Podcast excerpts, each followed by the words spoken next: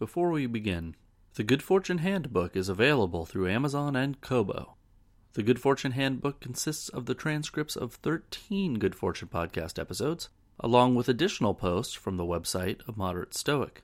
Whether you read it cover to cover or use the helpful appendices to jump to specific questions about Stoic practice, this handbook is a useful companion on your Stoic journey.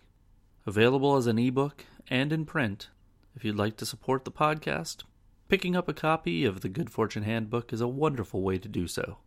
Thanks. Today I'll be discussing progress. Past Good Fortune episodes have already covered everything from starting and ending our day, to dealing with bad news, handling jerks, and even wrestling with death. With so much of life covered, how are we all doing? As Stoic Procoptons, or progressors, how are we actually progressing?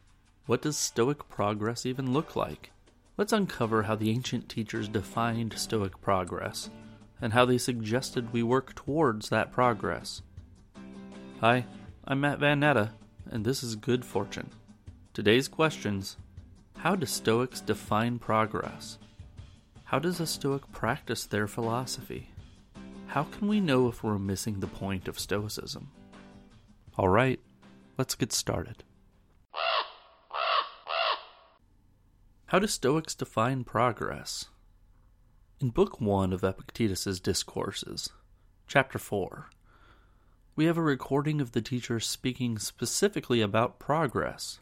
During this lecture, Epictetus defines progress in our philosophy while also addressing pitfalls, faux indicators of progress that were to be avoided. It opens this way Quote, Those who are making progress, having learned of the philosophers that desire is for things good and aversion is towards things evil, and having learned that serenity and calm are not attained by anyone, save they succeed in securing the objects of desire, and they avoid encountering the objects of aversion, such a one has utterly excluded desire from themselves, or else deferred it to another time, and feels aversion only towards the things which involve freedom of choice.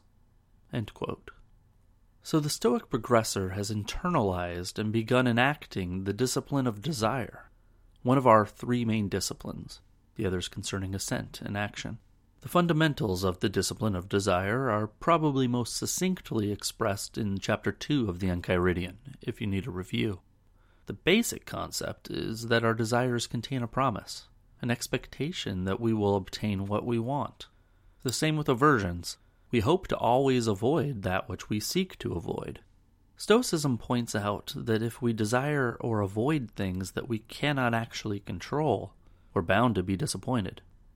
As Epictetus continues in his discourse, quote, For if they avoid anything that is not a matter of free choice, they know that at some time they will encounter something in spite of their aversion to it, and will encounter grief.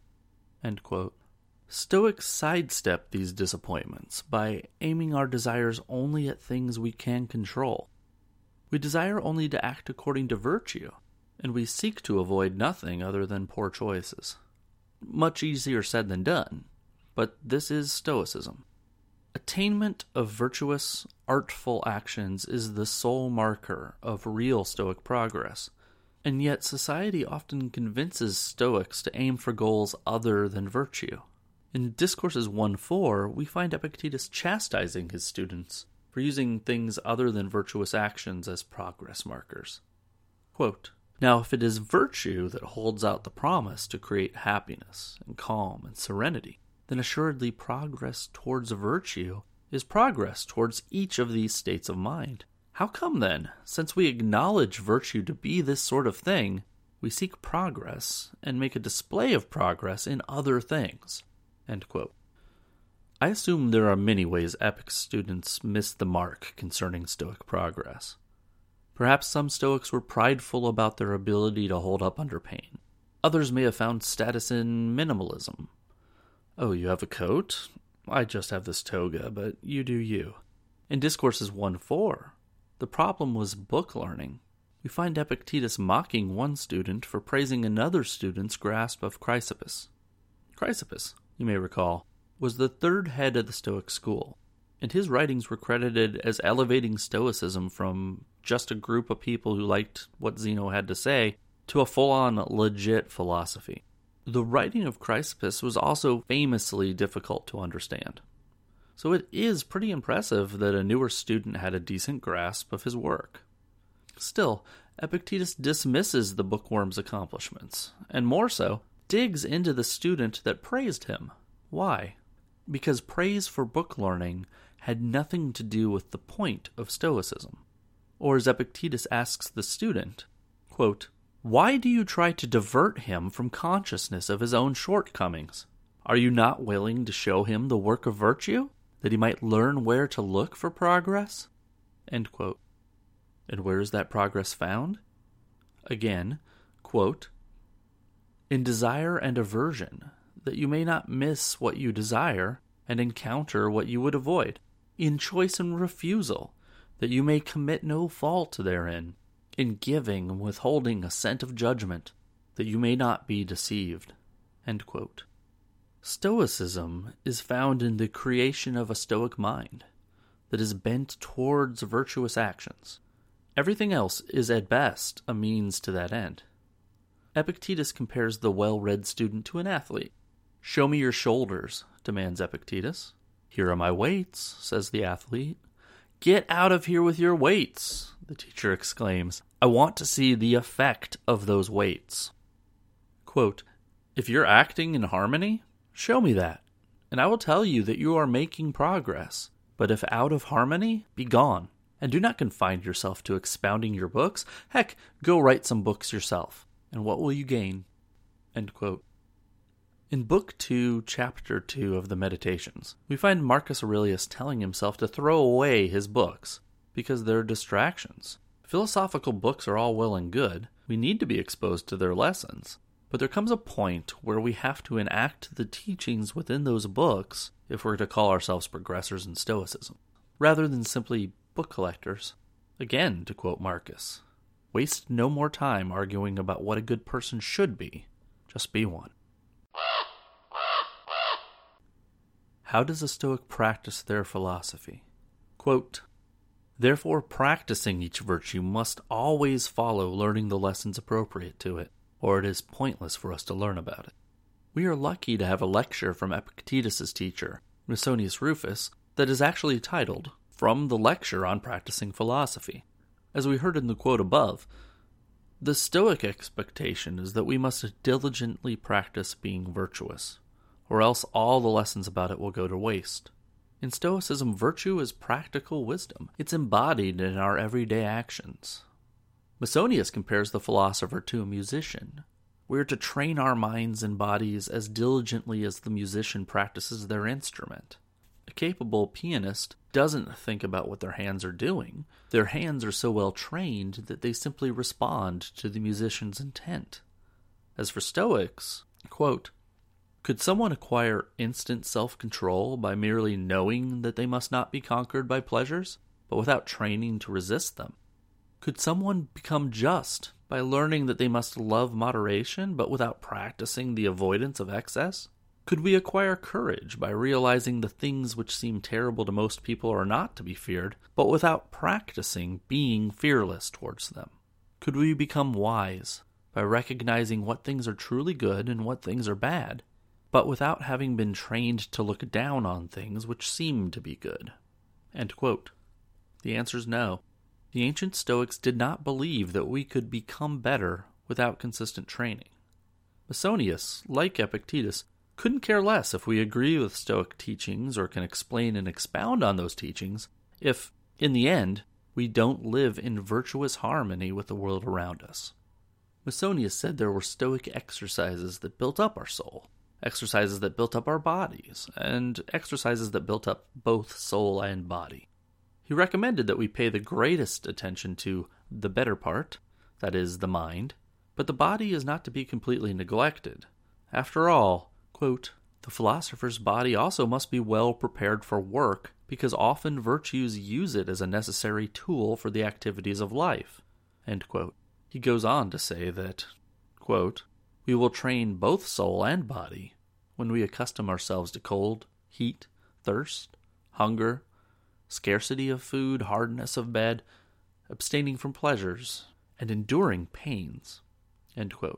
Through Musonius, we're told to get Stoicism out of our heads and to weave it into our everyday actions.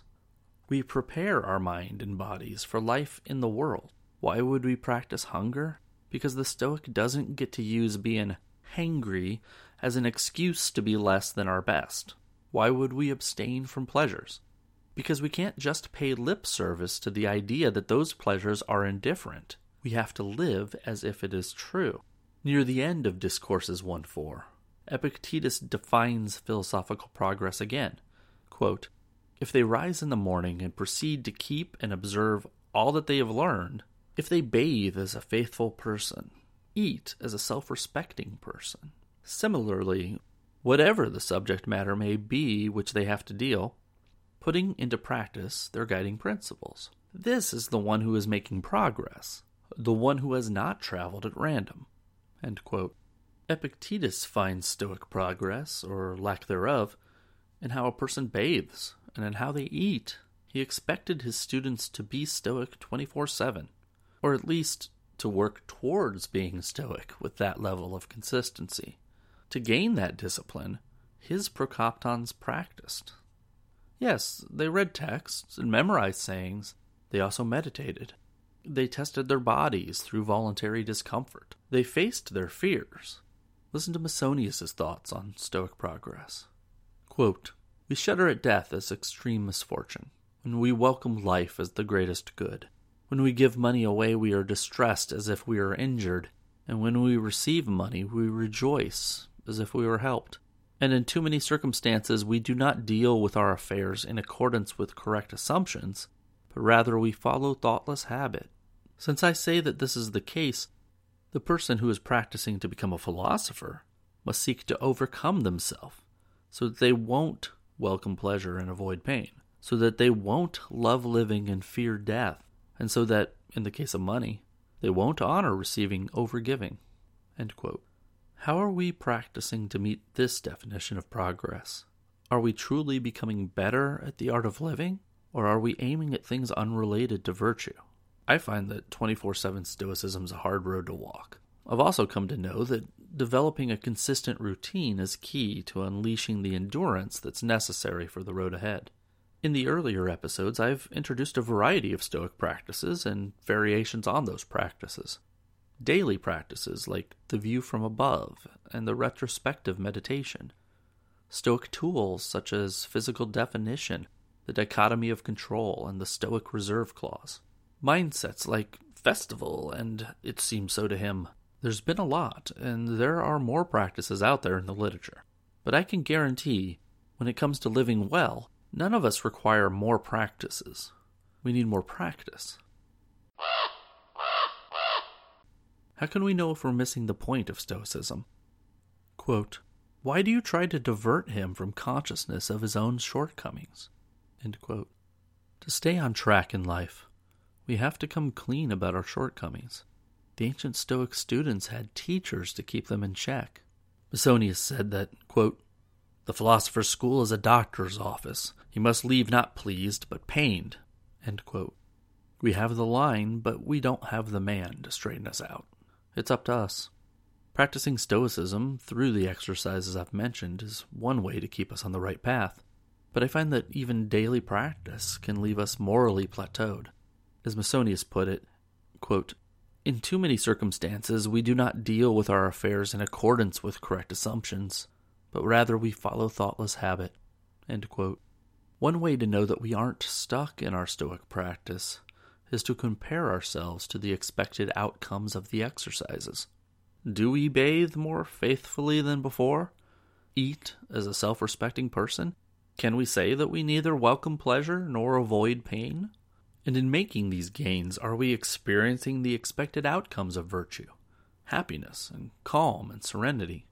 And finally, with the strength that comes from that personal peace, how are we affecting the world? I've shared Seneca's description of the Stoic school many times. Today I'm reworking it as a description of a Stoic. No person has more goodness and gentleness. None has more love for human beings. None more attention to the common good.